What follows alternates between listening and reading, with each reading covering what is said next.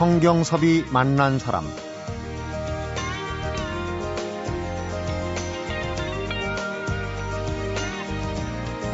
달력을 보니까 어느새 입동이 지나 있네요. 겨울 문턱을 막 넘어선 건데요. 예전 이 무렵이면 집집마다 갈무리 하느라고 정신이 없었던 기억이 납니다. 지금은 김치 냉장고 덕을 보지만 배추나 무 등속을 겨울에도 먹을 수 있게끔 갈무리 하느라 부지런히 몸을 움직였죠. 어쩌면 그래서 입동이란 절기가 아직은 돌아다니기에 덜 추운 11월에 있는 건지도 모르겠다 이런 생각이 듭니다. 배추 물을 갈무리할 일은 없어도 겨울 대비 마음의 갈무리 부지런히들 해두시기 바랍니다. 성경섭이 만난 사람 오늘은 임진모 대중음악 평론가하고 이화정 시내 21 기자 함께하는 문화야 놀자 올덴 뉴로 만나봅니다.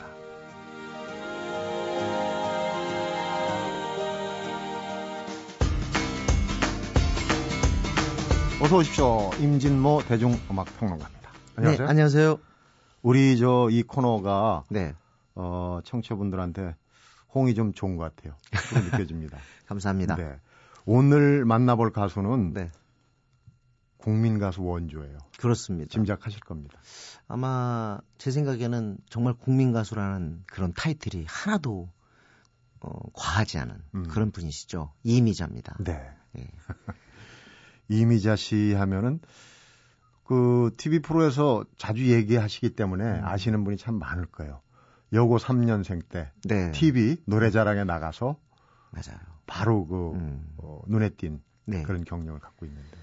그 그래서 그 19순정, 음. 19 정말 19살이었죠. 네. 그때 바로 데뷔해서 그때부터 주목을 받았는데 그래도 역시 이미자라는 이름이 전국적으로 그야말로 국민 누구나 아는 그런 이름이 된 건 역시. 동배가 같이.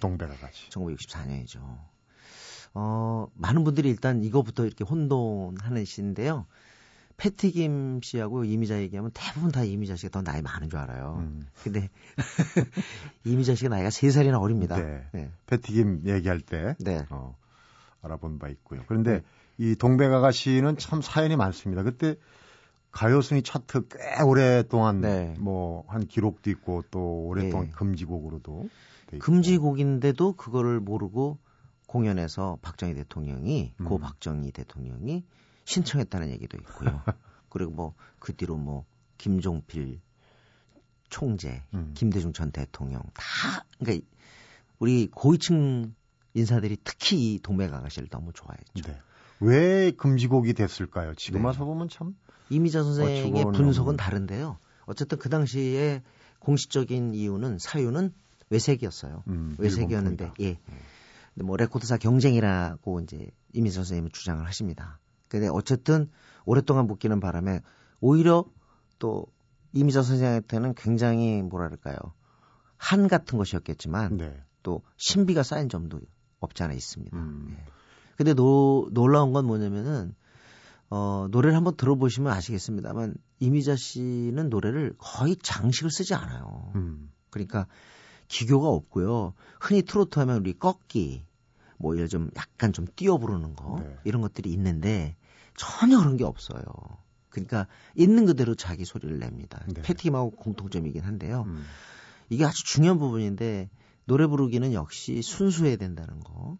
그러니까 조금은 무기교에다가 무장식이 더 오랜 세월 버틴다는 것을 다시금 말해주죠. 음. 국민 가수가 된 것도 바로 그 노래 부르기도 큰 이유. 장점이죠. 예, 예, 예. 노래 부르는 이제 가수들이 노래 부르는 풍하고 네. 그 저기 삶의 방식하고가 음. 좀그 이어지는 경우가 많은데 네. 이미자 씨는 사는 방식 자체도 예. 무기교 본인이 그런 얘기를 많이 하시더라고요. 나는 내 노래가 왜 이렇게 인기 있는지 모르겠다. 네.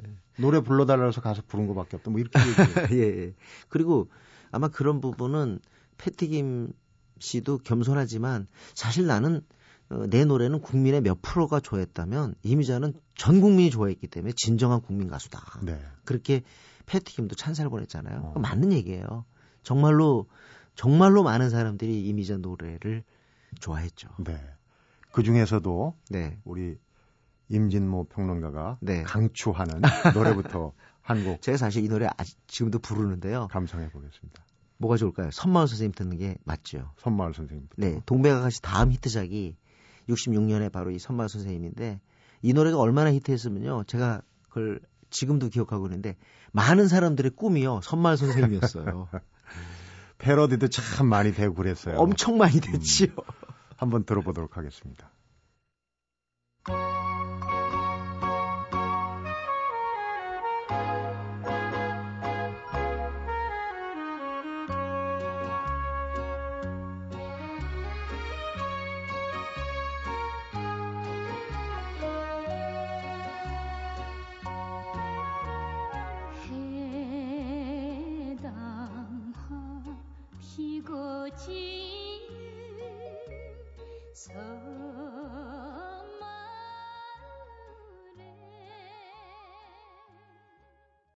제 개인적으로는 이 노래는 네. 오후에 나른함이 있습니다. 왜냐하면 음. 예전에 초등학교 들어갔을 때 이제 외갓집이 시골에 산골입니다. 네. 근데 이장님 댁에 라디오 음. 하나 있고 음. 집집마다 이제 손으로 해서 스피커 연결하는데 점심 먹고 한 12시에서 1시 사이에 이 노래가 많이 나오더라고요. 그래서 네.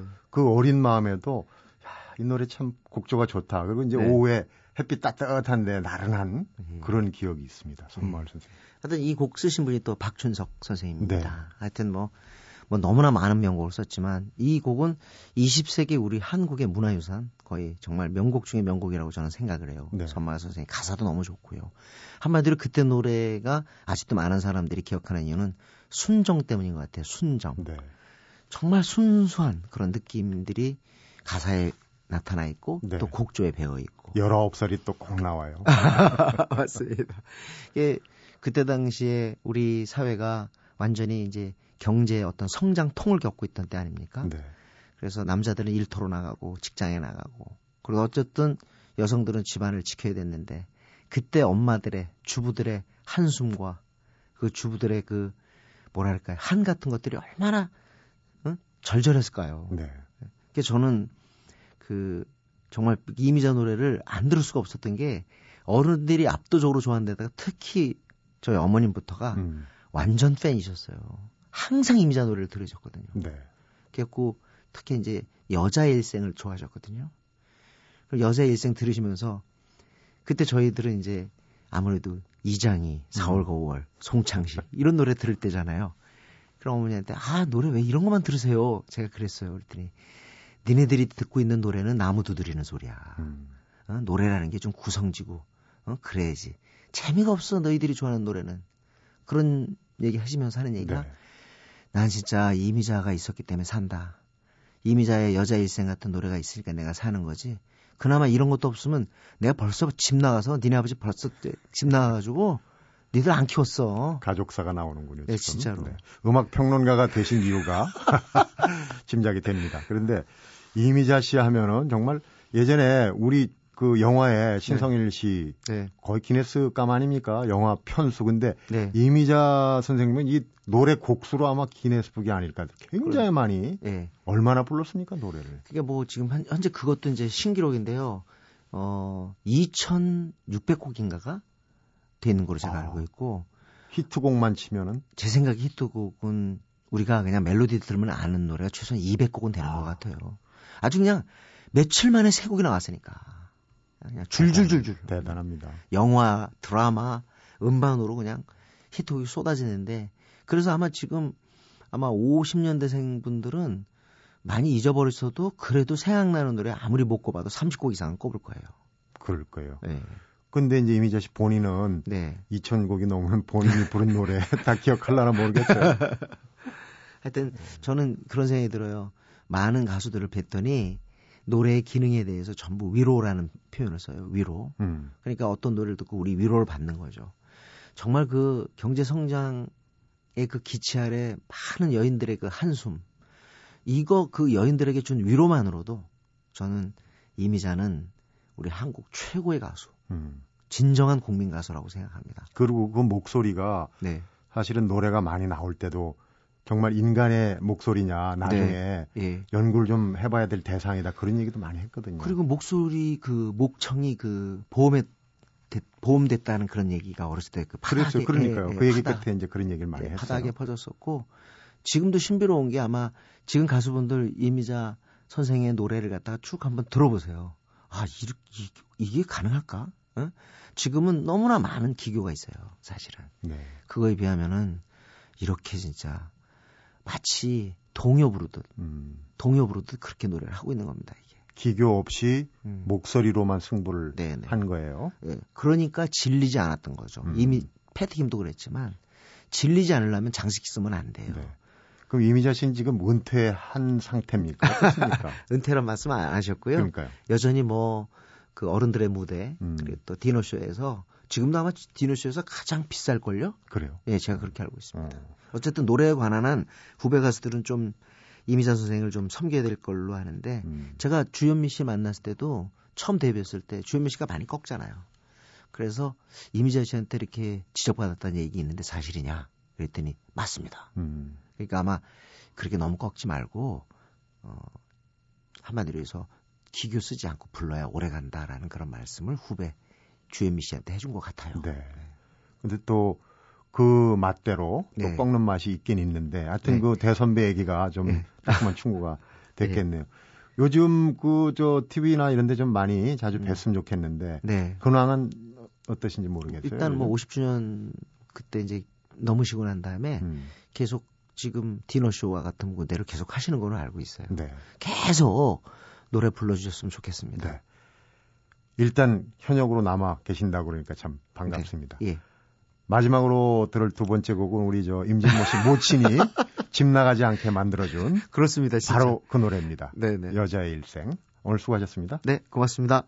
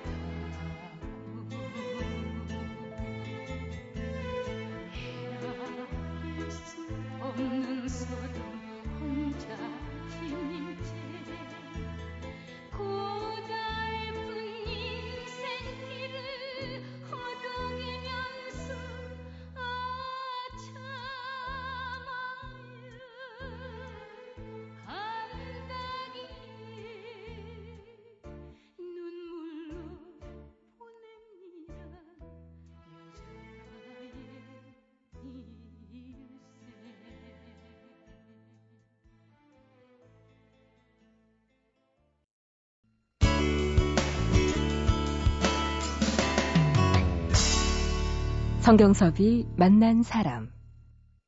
문화야 놀자 That New. 이번에는 문화를 말하다를 할 시간입니다. 오늘도 시내 21에 참신한 이화정 기자 나와 있습니다. 어서 오십시오. 안녕하세요. 오늘도 참신하겠죠, 소식이? 네. 어떤 소식인데요? 요즘 음, 힐링. 네. 네. 아마 굉장히 다들 이렇게 관심이 갔을 텐데요. 네. 얼마 전까지만 해도 사실 힐링이란 단어가 별로 이렇게 부각되지 않았었고 오히려 이제 생활 태도를 얘기하자면은 웰빙이라는 네. 단어가 참살이라고 좀 번역했는데. 네, 맞아요. 힐링이란 영어 자체가 어려운 영어인데 네. 언제 벌써 네. 우리 생활에 이렇게 파고들어서 요즘은 아이들도 힐링을 알아요. 네. TV 프로그램도 있고. 그러니까요. 예. TV 프로 역할이 많은 것 같아요. 네. 힐링이라는 단어를 쓰게 한 게. 그렇죠. 예. TV 프로그램이 이제 뭐 일주일에 한 번씩 방송이 되면서 힐링 치유 효과 뭐 이런 음. 것들까지 단어를 양산을 할 정도였으니까요. 그러면서 그 이제 트렌드에 맞게 여러 가지 상품들까지 다들 개발이 되는 추세입니다. 그래서 네. 뭐 힐링 music, 힐링 콘서트, 힐링 여행, 힐링 food, 음. 뭐 힐링 스포츠. 사실 힐링이란 말을 갖다 붙이면 되지 않을까 싶을 정도로 다양한 분야에서 힐링이 소비되고 있습니다. 네. 과유불급이라고 또 너무 네. 넘쳐나는 것도 문제인데 그만큼 또 우리가 우리 사회가 어, 고통도 많고 상처도 네. 많다 그런 얘기 아니겠습니까? 힐링 아. 힐링하는 이유가 네, 맞아요. 우리나라 같은 경우에 OECD 자살률 7년째 1위래요. 그러니까 이만큼 이제 경제는 성장을 하지만 그에 비해서 마음의 안식을 찾을 곳은 없다는 거죠. 그게 네.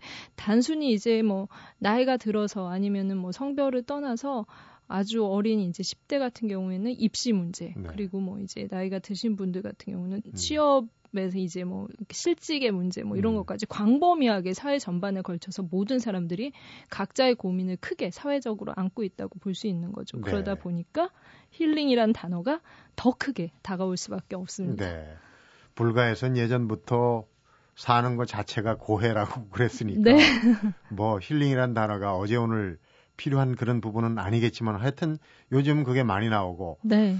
이게 또 장사 속이 되는 부분도 있고 해서 좀 어, 꺼림칙한 부분도 있긴 있어요. 그런데 네. 어쨌거나 힐링의 그 풍조랄지 이런 게 음. 문학에도 깊숙이 들어와 있어요. 우선 출판계부터 네. 한번 짚어보죠. 출판계에도 사실 저희 프로그램에도 얼마 전에 나왔는데 혜민 스님이 네. 이 힐링이란 그 열풍을 지금도 아마 베스트셀러 상위권에 계속 맞습니다. 있는 것 같아요. 예. 그 사실 힐링 열풍에 가장 민감한 분야가 아무래도 출판계가 아닐까 싶은데요. 출판물이 잘 팔리는 베스트 10 중에 반 이상이 이제 힐링 제품인 거죠. 네. 이 힐링을 뭐 제목이나 부제로 붙인 제품들이 아무래도 손이 많이 가게 됩니다. 그래서 의도적으로 힐링이라는 단어를 제목에 붙이는 그런 풍토가 있긴 합니다. 음, 사실 이전까지는 그 Secret이라는 책, 그 자기계발서 위주의 책들이 굉장히 두각을 나타냈거든요. 네. 그러니까 일단 뭔가를 해야 되고 계속 꾸준히 자기를 채찍질을 해야 되고 뭘 배워야 되고 그런 식의 이제 구조적으로 그런 부분들이 와닿고 네. 내가 이거를 경쟁에서 살아남으려면 이런 일을 해야 되지 않을까 이런 것들이 선풍적으로 인기를 끌었던 거죠. 주로 그래서- 이제 나는 이렇게 했다. 네 어, 맞습니다. 개발서 중에도 이제 네. 어떤 그런 네. 그 모델 케이스 이런 걸 주로 많이 맞습니다. 다루지 30대 하지 않으면 안 될뭐 그런 100가지 것들 뭐 음. 이런 여러 가지 것들이 있잖아요. 그래서 그런 것들을 하다 보니까 사실 그렇게 해도 해보면 알겠지만 잘 뭐 취업도 안 되고 또 여러 가지 승진도 안 되고 여러 가지 이제 사회생활을 하면서 패배를 느끼게 되는 거예요. 그래서 네. 몇년 동안 이런 열풍이 불었었는데 아 이거 가지고는 답이 안 나오겠다 다른 새로운 모델을 좀 찾아야겠다 하고 이렇게 파고든 것 이 아마 힐링이 아닐까 싶고요 그래서 네. 힐링 같은 경우 아까 이제 해민스님 에세이 말씀을 하셨지만 올해 내내 사실 베스트셀러 순위를 기록했다고 해도 과언이 아니거든요 네. 7개월 만에 판매 100만 부를 넘었고요. 어, 이 추세는 인문교양 단행본 중에 최단 기간 100만 부 돌파라고 합니다. 네. 그러니까 그 정도로 이제 열풍이 뜨거웠고요. 자기개발서가 뭘 해라 이렇게 했다면은 힐링은 그 반대라고 할 수 있죠. 하지 마라, 내려놔라, 천천히 해라, 음. 아니면 쉬어가라, 멈춰라. 멈춰라. 네. 이런 것들이 아무래도 아 아득바득 사는 대신 차라리 이렇게 마음의 안정을 갖고 내적으로 돌보는 것이 더 맞는 방법이 아닐까, 삶의 방법이 아닐까 이런 마음이랑 같이 합쳐지면서 좋은 효과를 네, 불러일으켰다고 네. 봅니다. 출판계에서 그 힐링 바람이 아주 거셌고 힐링이란 단어 자체가 네. 영어 아닙니까? 네. 그렇다면은 이 힐링의 원조는 외국일 것이다 이렇게 추측을 할 수 있지 않습니까? 네. 사실 외국에서 이미 좀 광범위하게 힐링이라는 개념은 자리를 잡았는데요. 네. 국내보다는 이 출판계 같은 경우에도 미국에서는 오래 전부터 어, 힐링이 소비가 되고 있습니다. 네. 우리 경우에는 에세이류의 서적들이 많다면 미국 같은 경우는 훨씬 이제 구체적인 지침서 음, 이한 권을 읽으면은 어떤 식으로 내가 어, 대처를 할지 이 마음의 병을 치유를 할지에 음. 대한 그런 세분화된 방법들이 있다는 게 좀 차이라고 할 수 있죠. 방법론. 이게 미국 사람들이 상당히 실용적이에요. 네, 맞습니다. 그리고 그만큼 한 이제 올해 20여 년 전부터 꾸준히 힐링이라는 방법을 개발을 해왔기 때문에 또 네. 그런 방법들도 좀 생기지 않았나 싶고요. 그리고 뭐 일본 같은 경우는 90년대 이후에 경제 상황이 좀 나빠지면서 장기 경제 침체로 인해서 행복을 찾기 위한 힐링 산업들이 또 부각 됐는데요. 네. 장년층이나 노년층을 중심으로 한 그런 힐링 산업이 많이 발달을 했고요. 주로 이제 relax 할 수 있는 그런 음. 것들 상품들이 많이 개발이 돼 있다고 그 합니다. 일본에서도 힐링이라고 그럽니까? 주로 relaxation 시장이라고들 많이 음. 하는데요. 네, 여러 가지 방법들이 있습니다. 우리는 이제 네. 힐링이란 단어가 네, 어느 날 유행어가 돼가지고 네, 사실 딱 유행이 가닥이 잡히면 쭉쭉 그렇게 가게 돼 있어요. 그렇죠. 다른 네. 얘기하면 다른 건 줄 알거든요. 네. 힐링. 일본에서는 릴렉세이션이라는 얘기를 네. 많이 하는데 일본 사람들이 또 조어 능력이 탁월한데 그거 외에도 뭐 시장에서 이런저런 얘기로 네. 불리기도 하겠죠. 독일 같은 경우도 굉장히 좀 이 힐링 산업이 많이 부각이 돼 있는데요. 네. 특히 이제 그 산림 치유 같은 경우에는 독일에서 많이 개발이 되어 있습니다. 네. 그래서 이 이곳 같은 경우에는 산림 힐링 관련한 의료 보험까지 있다고 해요. 어허. 예, 직장인들이 4년에 한 번씩 3주 동안 쉬면서 휴식을 취할 수 있는 그런 법안이 마련돼 있다고 하니까요. 굉장히 이상적인 국가라고 할 수 있을 것 같습니다. 네. 우리도 사실 그 자연 휴양림들이 있어요. 네. 지자체나 국가에서 하는 거 네. 아는 분들은 참 잘 활용합니다. 그렇죠. 비수기 예. 평일날 가면 3, 4만 원이면은 4인 실 방도 쓸 수 있고 그래요. 네. 그런데 다녀오셨나 봐요. 어, 저는 자주 이용하죠. 네, 그러니까 네. 그런 어, 힐링의 장소를 네. 찾아보면 주변에 참 많이 있습니다. 뭐 네. 독일의 울창한 살림만 너무 부러워할 게 아니라 그렇죠. 우리도 네. 있다는 거. 저도 한번 가봐야겠어요. 어. 예. 어, 아무래도 우리 이화정 기자가 제일 강점으로 내세울 수 있는 건 영화 아니겠습니까? 네. 영화 힐링 얘기를 따로 띄어서 한번 들어보도록 하겠습니다. 영화의 힐링. 네. 영화 같은 경우 힐링을 주제로 한 영화가 어, 특별히 아, 이 영화는 힐링이다 하고 만들어지진 않아요. 기획 단계부터. 그렇지만 음, 지금 이제 개봉을 한 영화들이나 많이 상영되는 영화들을 찾아보면은 보시면은 아 정말 이건 마음에 좀 이렇게 안식이 된다, 치유가 된다. 음. 음, 좀 내가 지금 좀 각박하게 살았는데 좀 한 번쯤은 눈을 돌려볼 수 있다 이런 생각이 드는 영화들이 많이 있습니다. 네. 그래서 제가 어, 요- 이 영화들을 보면 좀 좋지 않을까 음. 해서 몇 편 골라왔는데요. 네. 좀 소개를 받겠습니다. 네. 우선 어, 제일 먼저 제일 소개해 먼저 이탈리아 횡단 밴드라는 영화예요. 네. 이 slow라는 걸 전면에 내세운 영화인데요. 사실 이 40대 중반 정도 되는 아저씨들입니다. 아저씨들이 갑자기 젊었을 때 했던 밴드를 다시 재결성을 하고 한번 그 지역에서 하는 음, 페스티벌에 참여를 해보자 네. 하고 결심을 합니다. 아저씨 밴드가 네. 그 이름이 되게 웃겨요. 풍력 발전기라는 밴드예요. 어느 날 바람이 불었군요. 네. 그래서 그 사실 거기 페스티벌 재즈 페스티벌까지 가는 시간은 차로 2시간 거리예요. 네. 그런데 걸어가자고 한 거죠. 음, 9박 10일이 걸린답니다. 도보 여행으로 네, 페스티벌에 가면서 네. 벌어지는 얘기들. 네. 얘기했군요. 이 9박 10일 동안 가는 동안 별일이 다 생겨요. 그러니까 굉장히 이제 뭐 친했다고 믿었는데 어떤 식의 배신도 있었고 뭐 또 삼각관계도 발생을 하고 여러 가지 일들이 벌어지면서 이 사람들이 그동안 이제 어, 생활을 하면서 갑갑했던 것들 이런 것들을 떨쳐내 가는 과정이라고 할 수 있는데요. 네. 감독이 이, 진짜 자랐던 고향을 배경으로 했어요. 그래서 이탈리아의 그 화려한 풍광이 그 이제 그 밴드들뿐만이 아니라 보는 관객들한테도 좋은 어. 네. 그러니까 이탈리아에 직접 가지 않더라도 예, 풍경만 보더라도 굉장히 안식이 되는 그런 마음을 가질 수 있고요. 네. 영화 속으로 몰입이 되면은 네. 이탈리아의 네. 그 운치 있는 풍경들과 함께 이렇게 도보를 네. 예, 여행을 할 수 있는 그런 기회가 되겠군요. 네. 대리만족을 분명히 느끼실 수 있고요. 그렇겠네요. 네. 결과를 보면은 뭐 대단한 걸 얻는 건 아니거든요, 이 영화가. 그럼에도 불구하고 굉장히 그 두 시간 동안이 좀 행복하고 음. 마음이 좀 정화되는 그런 즐겁겠네요. 느낌이라고 할수 네. 있습니다. 또 다른 영화는 네. 어떤 게 있습니까? 또 한 편 더 소개해드리자면 비버라는 영화예요. 네. 이 영화 같은 경우 그 한때는 굉장히 잘 나가는 장난감 회사 사장이었는데요.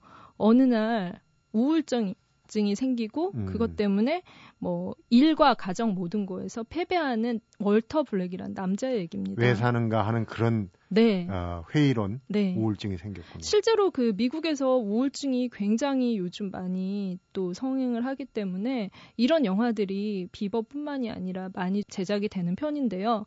우울증을 뭐 극복을 한다고 병원에 치료를 받는다고 해서 단기간에 그냥 해결이 되거나 그런 건 아니라고 해요. 그래서 네. 이제 어려움을 겪는 분들이 많고요. 사실 이 경우에 이제 뭐 아내나 뭐 아들들 이런 사람 이런 이제 가족들이 이해를 해줄 것 같지만 실질적인 문제가 되면은 같이 이렇게 좀 고통을 분담하기가 쉽지 않은 경우가 되는 거죠. 네. 그래서 거의 이제 벼랑 끝에 몰렸다고 하는 할 그 순간에 해결책이 찾아오는데 그게 뭐냐면 비버라는 인형이에요. 네. 손가락에 이렇게 끼워서 이렇게 가지고 노는 인형 있죠. 아, 네. 그걸 알겠습니다. 쓰레기통에서 발견을 하거든요. 근데 이 월터가 그 비버랑 서로 얘기를 하는 거예요. 자기 음. 내면의 얘기를. 사실은 이제 비버가 얘기하는 게 아니고 결국은 이제 월터가 자기의 마음을 털어놓을 어떤 음, 존재를 찾게 되는 거죠. 가족도 네. 못 해줬던, 병원도 못 해줬던 그런 일을. 그래서 어, 점점 자신의 그 잃어버렸던 그 마음을 찾아가는 과정을 그린 영화입니다. 네. 감독이 조디 포스터예요. 네, 맞아요. 지성파 미모의 여배우인데 감독이 됐군요. 네, 음. 좋은 결과를 보여주고 있습니다. 중년층들의 어떤 그 치유라면 이제 한편 더 네. 소개를 해주실 거는 노년층 황혼기에 네. 접어든 분들의 그러네요. 네. 아, 영화 제목이 좀 독특하더라고요. 네. Best Exotic Marigold Hotel이라는 네. 영화입니다. 그 힐링 movie라는 그런 말을 붙여도 손색이 없을 것 같은데요. 은퇴한 후에 황혼기에 접어든 일곱 명의 영국인이 정말 대책 없이 음. 인도로 떠납니다. 그 또 다른 삶을 찾기 위해서 잠깐의 휴식을 취하는 건데요. 어, 뭐 남편과 사별한 후에 또 홀로서기에 도전하는 어, 여인 그리고 삶의 환멸을 느낀 고등법원 판사 뭐 이런 식으로 네. 아픔이 있는 사람들이 같이 여행을 떠나고요. 어, 인도라는 굉장히 낯선 환경 속에서 적응을 해가면서 에피소드를 만들어가면서 결국은 음. 자기가 살아갈 방법, 앞으로 남은 여생을 어떻게 잘 꾸려나갈지에 대한 해답을 찾는다는 내용입니다. 네. 책 한 권을 읽어보고 또 어느 좋은 숲길 걸어보고 하는 것도 좋겠지만은 영화라는 게 장점이 그거 아니겠습니까? 네. 그 적은 투자로 네. 상대적인 얘기입니다. 네, 어떤 사람들의 그 인생에 네, 들어가서 어, 대리적인 만족을 얻을 수 있는 그런 그런데 네. 지금 얘기하신 그런 영화는 또 상영관 찾기가 어렵습니다. 맞습니다. 지금 연말이어서 사실 이제 좀 이런 영화들이 다시 단간에서 개봉을 다시 하는 경우도 있고요. 네. 그렇지 않을 경우에는 DVD나 또 음. 이제 VOD 같은 방법으로 보실 수 있으시니까 제목을 기억해 두셨다가 네. 좀 많이 지치고 힘드실 때 보시면은 음, 어떤 큰 이런 이제 뭐 영화적 재미 뭐 이런 걸 떠나서 마음의 안정을 찾으실 수 있을 것 같아요. 네. 그런 의미에서 이탈리아 횡단 밴드 비버 Best Exotic Marigold Hotel 네, 영화에 주목하시고 네, 꼭 한번 어, DVD로 그냥 집에서 네. 있으신 분들은 간단하게 네. 관람을 해도 네. 좋을 것 같습니다. 문화계 전반에 걸친 힐링 잘 짚어주셨어요. 오늘 재밌게 잘 들었습니다. 네, 감사합니다. 성경섭이 만난 사람 오늘은 임진모 대중음악 평론가하고 이화정 시네 21 기자와 함께하는 문화야 놀자 Old and New로 함께했습니다. 힐링 얘기를 하다 보니까 텅 빔이 극치에 도달하고 또 고요함이 극치에 달해야 비로소 뿌리로 돌아가 생명을 회복하는 거라고 했던 노자의 말씀이 생각납니다. 고금동서를 막론하고 그럴 것 같지 않았던 아주 오래전에도 힐링이 필요했다는 그런 얘기가 아닐까 싶은데요. 바꿔 말하면 마음을 다스리는 일은 숨 쉬는 것처럼 자연스러운 일이란 얘기도 되겠네요. 성경섭이 만난 사람 오늘은 여기서 인사드리겠습니다.